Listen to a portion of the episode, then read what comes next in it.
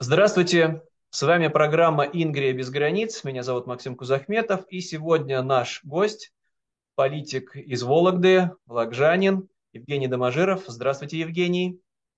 Добрый день, Максим. Э, рад приветствовать, да. Не да, из ну, Вологды сейчас приветствую, а вот, э, к сожалению, вынужден находиться за границей, сейчас в Варшаве. Да, у многих честных, порядочных людей, особенно политиков, которые не разделяли убеждений имперских или Единой России, не входили в эту партию, трудная судьба, и у вас трудная судьба, несмотря на, насколько я знаю, серьезную популярность на родине, и тем не менее уголовные дела, преследования, фабрикация этих уголовных дел.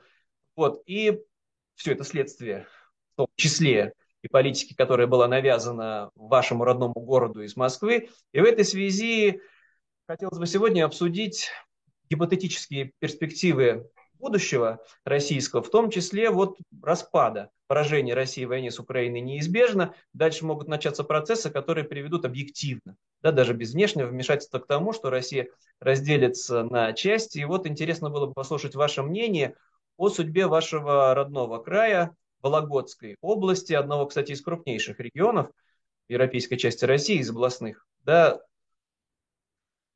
административно-территориальных единиц. Вот вдруг э, это все происходит. Как вы думаете, есть ли у Вологды, в Вологодской области шанс обрести полноценную государственность, не имея выхода к морю, как это нас там часто пугают, не имея как будто бы традиции этой государственности? А, ну, смотри, давайте я немножко начну тогда вот с начала вашего вопроса по поводу распада. Да? Вообще, на самом деле, я с 2017 года вот четко вот эту теорию говорил, вообще остаток власти Путина, да, вот его поход на четвертый, на самом деле, фактически пятый срок, да, мы понимаем, что Медведев был только неким лжедмитрием, который, да, сидел на троне временно. А я уже тогда говорил, что фактически у России осталось два пути. Вот условно мирная демократическая революция и возможность стать европейской какой-то страной – либо, опять же, гражданская война, русский бунт бессмысленный, беспощадный и распад фактически России на куче ЛДНР. Да, вот таких вот э, псевдообразований, которые, к сожалению, могут стать фактически бандитскими и э, скажем так, Югославия 90-х может показаться там цветочками, да, по сравнению с тем, что может случиться на территории России.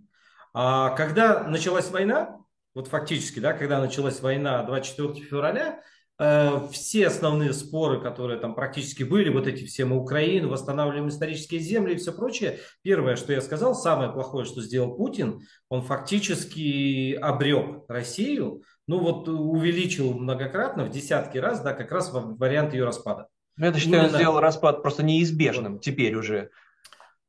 Либо это а. внутри произойдет, либо в том числе, но, на мой взгляд, просто уже коллективный Запад, Европа заинтересованы в разделе России, чтобы она больше не угрожала другим государствам вторжениями, нападениями. То, что устроено против Украины, это же не просто какая-то аннексия 2014 года. На сегодняшний день это кровавая агрессивная война. Как можно гарантировать безопасность Европы при существовании этого имперского монстра даже без Путина? Ну вот, э, а, возвращаясь, да, извините, что перебил. К... Смотрите, опять же, надо, тут надо четко понимать, что ту же самую аннексию Крыма, то, что Запад должен был вводить вам жесткие санкции, реагировать еще в 2014 году, вот, вот когда надо было делать. Не вот эти формальные, мы ввели санкции против 14 там, друзей Путина, против двух банков, там Банка России, еще что-то. То есть тогда уже надо было реагировать, тому же Западу. Вообще, в целом, я еще раз говорю, я не сторонник развала России, то да мы я, все не сторонники. Я, но... я в целом считаю, что варианты и возможности сохранения всегда есть. И я, кстати, как раз, когда я говорил, например, о распаде вообще, ну вот, вот в случае чего-то, да, в случае каких-то вот катаклизмов вообще, мне почему-то всегда, кстати, казалось, что как бы сама такая основная Россия, ну вот условно русское население, оно может сохраниться как раз на русском севере. Вот как раз если мы будем говорить, смотреть исторические аспекты, то есть вот это вот объединение, где вот это реально настоящая русскость, да, Ярославль, Новгород, э, Владимир, Вологда, Архангельск, да, вот эти вот огромное количество вот этого города, так называемый русский север во многом, да. Ну, как петербуржец еще можно прибавлю, и примкнувший к ним Санкт-Петербург. А мне, кстати, как раз казалось, что в этом случае Петербург окажется снова столицей. Ну, то есть, вот если будет вот этот вот условная Россия, она бы сохранялась достаточно большой территорией, которая, во-первых, граничит с Западом, да? То есть фактически это значит морские границы Норвегия, Швеция, э, Финляндия, э, здесь, соответственно, с Европой мы с прибалтийскими республиками, ну, со странами Балтии, как сейчас правильно называть, э, граничит, да, то есть вот это страна, которая как раз и может выбрать какой-то европейский путь развития. Да? Так То а есть что, вот если а, эти процессы а чем опасность, происходят... если это не единое государство, а отдельные государства, у которых между собой существует, условно говоря, там северо-западный альянс, например, да, но тем не менее это абсолютно независимое государство. Ну как в Западной Европе и есть.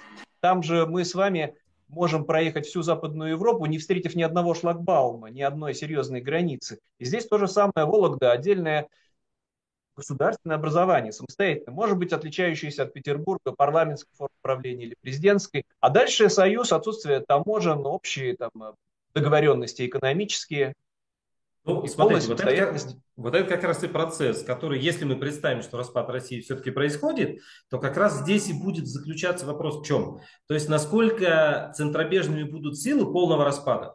То есть, может быть, еще раз говорю, вот я говорю, гораздо правильнее было бы логичнее сохранять связь вот этого русского севера из нескольких областей. Ну, то есть, не сначала разделиться, делить Так она границы. объективно сохранится, вот. она сохранится объективно. Да. Но зато и... Вологда сможет участвовать в чемпионате мира, Волокжане, как отдельное государство со своей сборной. Радость-то какая. Чехия и Словакия очень близки друг к другу, но тем не менее предпочитают жить отдельно. Кстати, вот вы Югославию упомянули, а там Словения очень мирно обрела независимость без кровопролития, первой шагнула в Западную Европу. То есть ну, это про то, что Опять-таки, это раньше мы могли, наверное, все убиваться. Вот там гражданская война, конфликты. Но Путин все для нас сделал. Война такая идет, кровавая, жуткая и страшная, что трудно представить эти локальные конфликты на границе. Страшно представить. Да, там, например, не будем Вологду упоминать, ну, условно, там, Ленинградской и Псковской области, ну, что там вот может быть, какие там пограничные столбы передвинуть, все это меркнет по сравнению с бомбардировками, жуткими, страшными, и, ну, что повторяться. Так вот, еще раз, извините, пожалуйста, все, я все про Вологду, ваш родной город, а вообще настроение, вот до какой степени ваши земляки потенциально помнят о своем прошлом, что когда-то вот этот вот русский север, относительная, да даже не относительная, долгое время серьезная независимость, то есть может быть между Новгородом, между ростовскими князьями, и тем не менее Белозерское самостоятельное княжество независимое достаточно долго и серьезно. Как будто бы и основание Руси, один же из центров это Белоозеро. До какой степени вот эта идеология может пригодиться? Чтобы а, обрести ну, веру в себя. Опять же, да, если взять тот же Белозерск, один из ближайших моих соратников, Анатолий Грязнов, ну, в шестнадцатом году он ушел из политики, он ушел в науку, и до этого занимался, он как раз занимается исследованием белозерских князей и написал книгу, да, то есть, по сути, во многом российская государственность шла оттуда. Новгород, Белозерск, да, это были такие оплоты фактически, да, э, которые служили. Поэтому, да, у нас в истории есть то, что Россия, вот даже Вологда в значительной мере участвовала, область, да, а у нас, опять же, волокжане больше помнят, конечно, то, что Иван Грозный хотел сделать Вологду столицей. То есть, наверное, это гораздо больше имеет такой общественный резонанс и вообще имеет общее э, общественное такое значение, как раз то, что Вологда могла бы быть столицей. То есть столичным городом себя волокжане легко могут, наверное, представить, потому что у них, э, как сказать, ну где-то вот уже записана на подкорке вся эта история про Ивана Грозного. Но ну, если а... посмотреть Кирилло-Белозерский монастырь, колоссальное, огромное сооружение, то да, впечатляет действительно, как такое вот, такая цитадель. Да, даже не сама получается Вологда, то есть помнят об ну, этом, да, люди? В Вологде ведь есть и Спасо-Прилуцкий монастырь, который тоже, в принципе, такой является достаточно большой там цитаделью. Вот он в Прилуках на окраине города, и это, в принципе, это тоже, да, у нас понятно, что есть и свой Кремль, а, в том числе Вологодский и Софийский собор, это все у нас есть, присутствует, но я не думаю, что эти настроения каким-то образом сильно сейчас проявляются в Вологде в целом. Ну, то есть вот как-то, чтобы волокжане, например, их отображали. Я этого не скажу, что замечал, эти вопросы как-то не ставились, ну, на повестку дня, да. А, власти, скажем, понятно, что власти вообще этих разговоров никогда не вели, а среди народа, ну, это еще раз говорю, не обсуждалось. Мы во многом, может быть, обсуждали каким-то образом на каких-то бывало дискуссиях а, вопрос там 1600 года, то есть смутного времени, да, когда, в принципе, Вологда оставалась каким-то оплотом, да, вот э, э, того, еще раз говорю, сохранения русского севера, хотя к нам, кстати, приходили те же поляки. Да, ну, и... там купировали. Грабители точно приходили, да. там да, спорят, да, кто да. это был. Вот. Поляков все-таки уж совсем вот. далеко, но казаки, разбойники, ну, ходили, грабили, жгли. Да. Это правда. Опять же, это был 16 век, мы понимаем, 16-17 век, это вообще в целом вот государство было в достаточно большом раздрае. А, опять же, да, другой вопрос, когда у нас любят, вы знаете, завтра праздник, например, да, 4 ноября, и вот день, как он сейчас называется, его же меняли название, там День народного единства, условно, да. Абсолютно который искусственный, любят, выдуманный из головы праздник. Да, его опять же любят ассоциировать, да, фактически, ну вот, вот с тем временем, смутным временем, и все время почему-то сравнивая, там, пытаясь лихие 90-е под это дело, да, подвернуть. Хотя я, например, как раз ассоциируя именно это, это время, смутное время, я бы как раз назвал нынешнее время смутное, как раз вот этим смутным временем. Потому что сейчас на троне сидит уже Дмитрий фактически. Мы же понимаем, то есть на троне сидит нелегитимный президент. Ну да, то да, есть, по все. сути, закладывающий... Опричнина, бессмысленная да. война, ну если с той эпохой сравнивать, да, да Ливонская, да. разрушительная. Внутри, ну то есть, ну ладно, вот мы с вами-то говорим, я понимаю русский север, но в составе нынешней Российской империи есть регионы, не просто абстракт национальная окраина, а такие анклавы, как Чечня. Я не представляю, что может удержать этот регион вот э, с нами, с вами в едином государстве. Ничто. Ну, только вот силой можно, как это Путин и делал в начале своего правления, и колоссальными бессмысленными дотациями миллиардов в день. А. Другого способа я не вижу сохранения вот этой государственной целостности. Я, кстати, когда сравниваю как раз сторонникам войны, говорю по поводу, вот, вот вы начали войну против Украины, вы понимаете, что это невозможно было выиграть. Вы с Чечней фактически не справились. Потому что даже у тех, э, кто воевал в Чечне, вот я пытался общаться да, в свое время еще и с ОМОНом, и с СОБРом, кто там были, у всех возникает большой вопрос, а выиграли ли войну в Чечне? Потому что государственная законность там не действует, российская, да, а Россия фактически выплачивает контрибуцию Кадырову, да, ну, на содержание... Да, платит. Да, да, фактически дань. выплачивает дань, то есть мы платим некую контрибуцию, и еще раз говорю, у меня большой вопрос, выиграли войну в Чечне. Поэтому вот, вот фактически уже понятно, что чеченцев надо отпускать.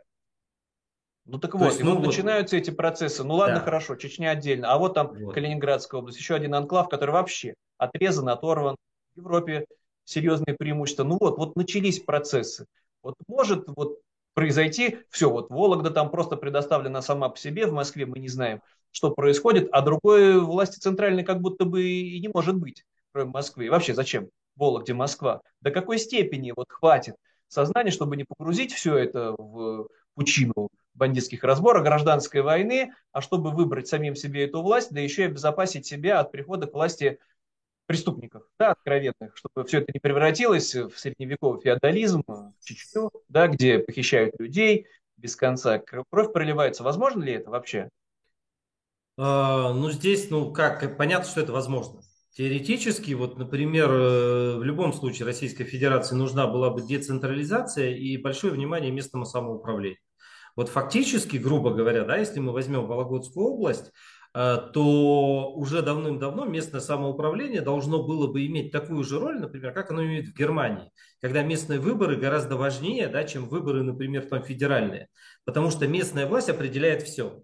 И фактически ну, это вообще так, в, да. в Западной Европе и в Соединенных Штатах это везде. Местная да. власть, местный мэр, местный да. губернатор – это первый человек, а остальная власть да. Где-то там. Именно поэтому, поэтому мы понимаем, что теоретически, в принципе, в Вологодской области Вологда может выжить.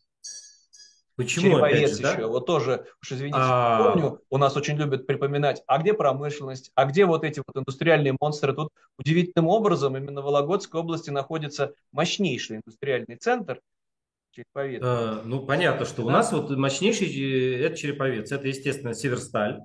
Это, естественно, Фосагра. Да? То есть, вот, во-первых, крупные производители металлургии и миллиардер Магдашов, и крупный, соответственно, производитель сельскохозяйственных удобрений и всяческой химии. Да? Это Ананины, да, по-моему, я, честно говоря, забыл, кто там хозяева, но не суть важно, да. Так То они первые сути... должны быть заинтересованы в том, чтобы не было а, разрухи а гражданской вот, войны да, вот смотрите, ценой. И, и тут, мне кажется, очень важный момент будет как раз, как будут себя стараться вести они. Потому что если они будут ставить целью сохранения своих предприятий, фактически они будут максимально заинтересованы, как и сейчас. Фактически ведь сейчас губернатор Вологодской области является ставленником Ардашова, да, Северстали. Это, в принципе, не секрет, это происходит последние, ну, примерно там 25 лет. Да? Я не знаю, может это происходило и раньше, да, в целом, то есть выходцы с металлургии, то есть были всегда основными, поэтому здесь будет значительный вопрос, что захочет ли Мордашов плюс Фосагра сохранять, соответственно, какую-то статус-кво и стабильность. Опять же, да, дальше вот если мы говорим, что у нас идет распад и границы, та же Северсталь так или иначе все равно нуждаться будет в поставках. Ну, то есть вот э, как сующийся уголь условно Воркута, да, да? Железная руда это условно Сыктывкар. Ну, я так примерно просто говорю, да, точки. Понятно, что они разные поставки. Значит, они будут заинтересованы и в сохранении статуса КВО, и в стабильности работы своего предприятия. Дальше, опять же, Бардашов первый, кто будет заинтересован э, в налаживании связи с Западом для поставок, соответственно, да, этого металла. Для экспорта, и, да. Для экспорта этого металла. И значит, возникает вопрос. Э, вот эти две условно силы. Может быть, с одной стороны, такая Э, некая народная сила э, по поводу, которая будет двигать процессами самозащиты, может быть, да, то есть вот это местное самоуправление, которое должно взять под контроль и не допустить как раз вот этих вот создания огромного количества банд. То есть, ну какие основные риски при распаде России? Это как раз либо превращение в такие анклавы, как ЛДНР, да, где правят полевые командиры. Но это все-таки все Тут все-таки надо говорить, что это не само по себе произошло, а все было спровоцировано Россией, а потом, ну, Москвой, Кремлем, да, а потом содержалось, финансировалось, когда якобы там шахтеры на бронетранспортерах Иначе бы и не получилось да, ничего. Подождите, нет. Мы в данном случае понимаем, что если не будет подпитки, то с одной стороны вроде бы не на что, ну, как сказать, как, как им существовать. Как раз здесь-то основой всего и может стать риск бандитизма. И вот здесь, наверное, в какой-то мере, ну, как бы, может быть, многие не любят там вот олигархов, да, а как раз вот местной власти придется договариваться, чтобы создавать новую основу безопасности. Потому что люди, как ни крутите, в любом случае хотят просто жить, работать, иметь возможность кормить детей, иметь возможность э, хоть как-то задумываться о старости. Поэтому здесь, наверное, ну, скорее всего, будет какое-то сочетание, создание, может быть, даже на основе там, той же Северстали, без, служб безопасности, каких-то новых структур, которые могут обеспечить, еще раз говорю, да, э, во-первых, безопасность граждан, взаимодействие, ну и как раз дальнейшее развитие, ну вот, вот области, региона, да, или созданной, скажем, Вологодской республики, или если мы шире смотрим какого-то вот этого объединения русского севера или чего-либо. То есть, наверное, это в целом, еще раз говорю, возможно, здесь как раз будет очень много зависит от людей, от того, кто с какими идеями будет приходить. То есть, смотрите, будет, если эта идея созидание, то есть процесс случился. Случилось то, что мы все не хотели, Россия распалась, мы сейчас имеем регион, но в этом регионе живет там миллион двести тысяч населения, которых нужно кормить, которых нужно поить. И тут надо четко понимать, что Вологодская область, несмотря на то, что это молочный край со знаменитым вологодским маслом, да, а, достаточно обеспечить себя в полной мере северный регион продовольствия, вот так вот легко не, не может. Это понятно, что нужно налаживать связи, в том числе с югом. Юг, чтобы этот мог спокойно, да, тоже там зерно э, выращивать и муку поставлять. То есть вот эти все процессы налаживания и отлаживания там банальной экономики, еще раз говорю. То есть в какой-то момент мы, мы, мы можем свалиться просто, да, на уровень там товаров, э, товарообмена обычного, да, но это нужно будет делать, это будет налаживать нужно. И здесь будет нужна адекватная власть. Потому ну, что, вот скажем, вот лично у вас опыт нахождения во власти, вы проходили все эти процедуры выборные, находились в этой власти, соответственно, общались и с, с органами исполнительной власти. Ну и кроме вас есть же и другие люди, вы их упоминали, которые никуда не делись, живы, здоровы, легко готовы, причем вы популярны еще у себя там в регионе которые готовы возглавить все эти процессы. Ведь так не на пустом это месте, не то, что вот мы сидим где-то на кухне, обсуждаем, а кто, ну как это вечная тема, да, а кто если не Путин, откуда они все возьмутся? Но все же это есть потенциально, и для Вологды тоже. Э, понятно, что это будет большая ответственность, но ну а что делать? Понятно, что будет, ну не просто, еще раз говорю, мы получим... Э, ну простите, я, это я про опасность вот умонастроений, мы ничего не решаем, от нас ничего не зависит, в Москву писать надо. Вот до какой степени эти настроения, ну не то чтобы опасны, но господствуют среди массы наших с вами соотечественников, не умеющих, не способных принимать решения самостоятельно, желающих, чтобы был добрый царь а, вместо, ну и приструнил просто злых бояр. До какой степени Вологде вот эта проблема остра, как в других регионах? Она, в принципе, абсолютно. Вот по большому счету она точно так же абсолютно, но смотрите, в чем важный момент. Э, все вот мои 13 лет общественно-политической деятельности были абсолютно четким доказательством того, что единственная действующая статья Конституции, третья, это то, что сила является народ. Когда народ объединялся, на митингах ли, протестах каких-то, да, против каких-то, скажем так, вот действий власти, фактически именно в этот момент нам удалось отстаивать интересы людей. Неважно, остановка точной застройки, защита парка, разрушение какой-то коррупционной схемы, когда э, народ активно в это включался, да, как раз именно в том, что народ объединялся, в этом есть залог успеха. То есть на самом деле народ, несмотря на то, что он любит доброго царя, верит в доброго царя, да, несмотря на то, что он Э, как сказать, старается делегировать большую часть полномочий условно как ну, самоустраниться вообще от решения проблем, он, в принципе, готов участвовать как раз здесь и сейчас. И на самом деле участвовать в жизни именно Вологодской области, Вологды или там какого-нибудь там Усть-Кубинского района, где мы помогали губернатору, да, э, Бор не захватить, да, люди гораздо активнее защищают свою землю. То есть именно свои интересы, почему я говорю, в основе всего должно быть местное самоуправление. То есть как раз свои интересы люди будут защищать быстрее и будут к этому готовы. И когда, наверное, может быть, доброго царя не будет, вот там, и вера эта в доброго царя-то прекратится, и нужно будет взяться за себя, за самих Это себя. и есть, вот тоже, извините, что перебиваю, в этом же и есть такое спасение, отсутствие вообще этого федерального центра, ожиданий каких-то от царя. Вот все, его нет. Вот регион, мы сами решаем дальше свою судьбу, и тоже, простите, вот еще одна опасность, которая не дает многим из нас покоя, это вот реваншизм, да, потенциально Россия потерпела поражение, но осталась единым государством. А дальше выборы там федеральные, приходят популисты, приходят бывшие фронтовики, вернем себе гордость, он был нож в спину, нас предали, был этот сумасшедший, выживший из ума Путин, который все разворовал. А теперь-то мы создадим новую мощную армию и повторят путь Веймарской республики после поражения Германии в 18 году, когда через 20 лет все это снова выплеснулось в кровавую войну. Так здесь как будто бы раздел, распад России, ну, как угодно можно называть, это и есть спасение, чтобы можно было заниматься своими внутри делами, думать о пенсии, а не то, не, в Вологде не думать о том, что мы где-то вот там за тысячу километров от дома еще кого-то должны непременно победить. Ну, смотрите, мы так или иначе 70 лет, э, ну вот я имею в виду вот поколения, которые живые, 70 лет жили в одной империи, скучали по ней, да, и во многом это случилось и основой вот этой поддержки массовой, да, хотя, опять же, во многом она основана все-таки на пропаганде, потому что пропаганда занималась тем, что воспитывала в людях вот этот империализм, да, о, о якобы там исторических землях, которые, ну, где-то вот в Украине вам нужны. Первый вопрос, еще раз говорю, который, например, задал я, записывая видео 24 февраля, я просто его списал в том смысле, что, ребят, вам зачем вот там где-то Украина-то думать? Вот у вас здесь под боком воруют, вот у вас здесь захватили кусок земли, просто какой-то, да, там предприниматель, местный условно бандит, э, который захватил эту землю, и вам до нее дела нет. Давайте следить за своей землей, в первую очередь, чем мечтать. Поэтому, наверное, нам нужно будет излечиваться от империализма. Понятно, это... что когда не будет федерального центра, это будет, наверное, ну если мы так представляем это, да, то это будет это излечение.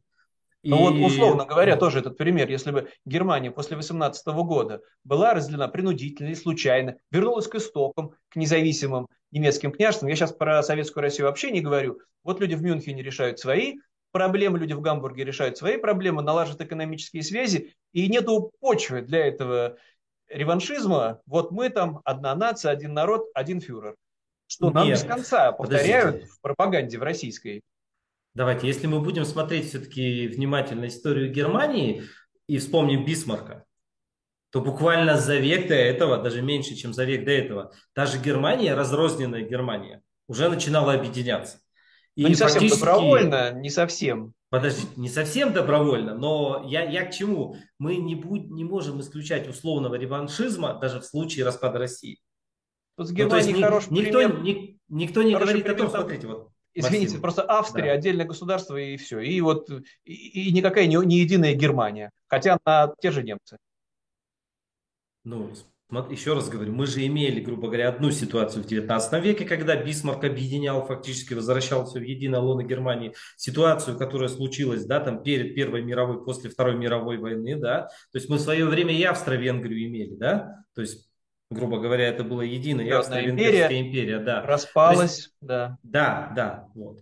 Целом это, это, это все возможно. На самом деле я могу сказать, что я э, в 2000 году, когда писал политологию, вообще будучи э, учился в институте, да, я вообще говорил всегда, что у нас основной это враг, например, там не США, а Китай, что нам вообще в НАТО надо вступать России, да, Опять же, по той причине, что именно Китай гораздо более сильный наш сухопутный сосед, наращивающий свою мощь, да, и который тоже, кстати, вот я очень часто этот аргумент говорю всем сторонникам, кто, знаете, вспоминает Херсон, Малороссия, наши исторические земли, я говорю, ребят, когда Китай захочет возвращать остров Кюэдао и город Хуншенвей, да, то есть это Владивосток, например, Сахалин, чтобы было сразу понятно, то вы вообще с этим ничего не сделаете. Это много тысяч километров а, от Вологды. Надо ли до такой степени да. переживать про судьбу Земли да. за Уралом?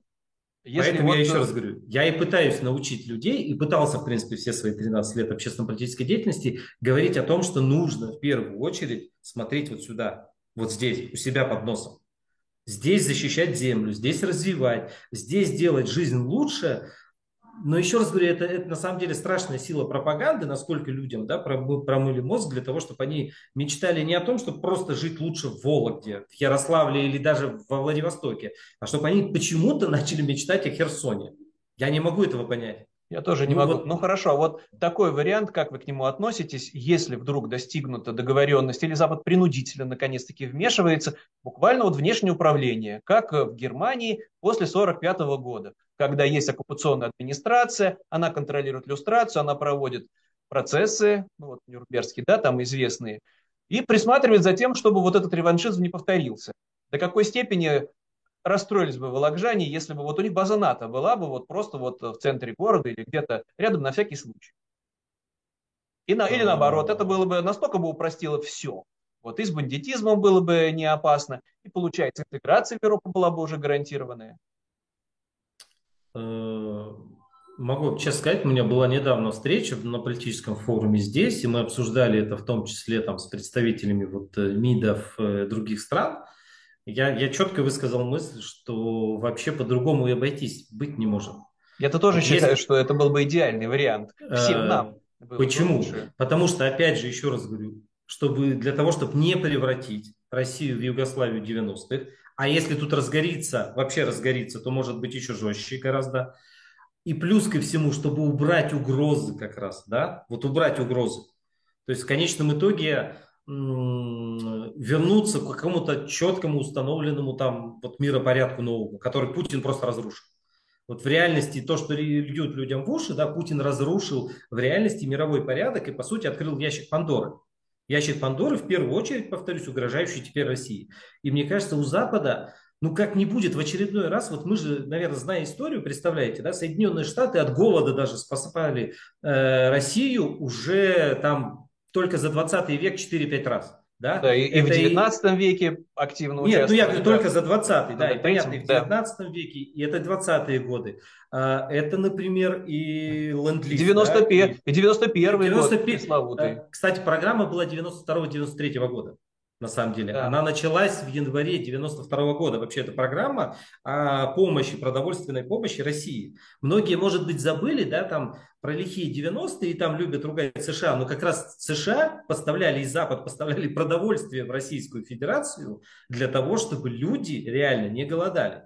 Ну, короткая память у многих наших соотечественников. Э, к сожалению, да, да, к сожалению, да. Поэтому я, например, считаю, что да, так или иначе, для сохранения стабильности, для сохранения, грубо говоря, опять же, я, я вот просто объяснял Европу, если в России начнется что-то типа Югославии, вам может быть даже поток беженцев после войны с Украиной покажется просто там чем-то таким незначительным, если что-то случится в, в России. Поэтому вы впервые будете, кто заинтересован в том, чтобы постараться взять территорию, власть так или иначе под контроль, либо в, в абсолютный какой-то там, ну, условно, план Маршала.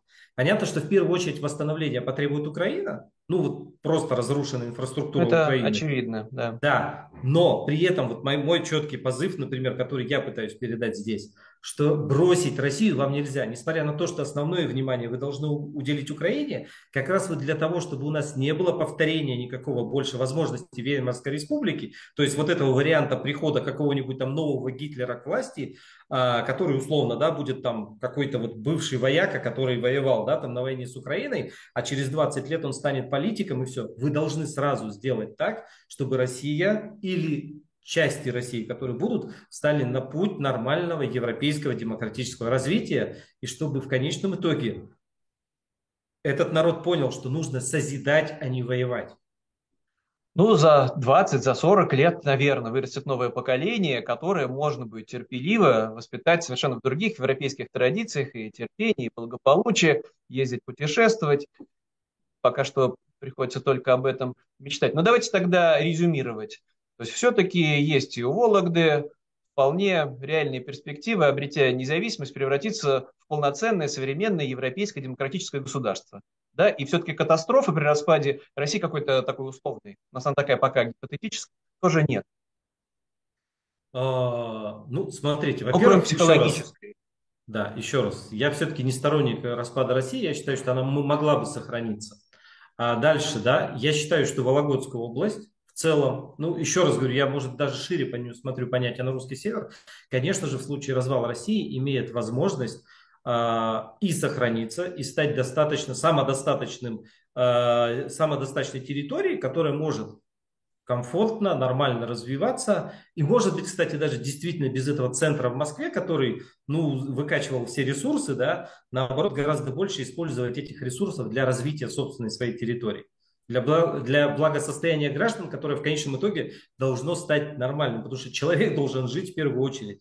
Человек, который хочет банального, он хочет, чтобы были здоровые родители и иметь возможность медицинского их обслуживания. Он хочет, чтобы были образованные дети и иметь возможность их образования. Правильно? И как- как-то предполагать свою собственную жизнь, как вы правильно говорите, ездить просто вот возможность иметь отдыхать. Да? да. Вот сесть в самолет, Хорошо. полететь в Турцию, в Устюг и все. Поэтому я считаю, что это все возможно. Потому что но, опять же, я понимаю, что это возможно, но за это придется бороться, и бороться придется и совместными усилиями России, и совместными усилиями Запада. Как раз именно для того, чтобы убежать, избежать наихудших сценариев превращения России вот, вот, вот, в территорию, в зону огромного э, внутреннего гражданского конфликта, да, вот гражданской войны. Кстати, мне кажется, как раз Путин сейчас, вот, ну, если вы следите за новостями, то, что происходит, э, какие полномочия все больше и больше отдаются Пригожину, кадыровцам вот, по созданию вот этой, да, фактически там независимых военизированных структур, они, они, они несут эти риски значительные. Поэтому К сожалению, вот да.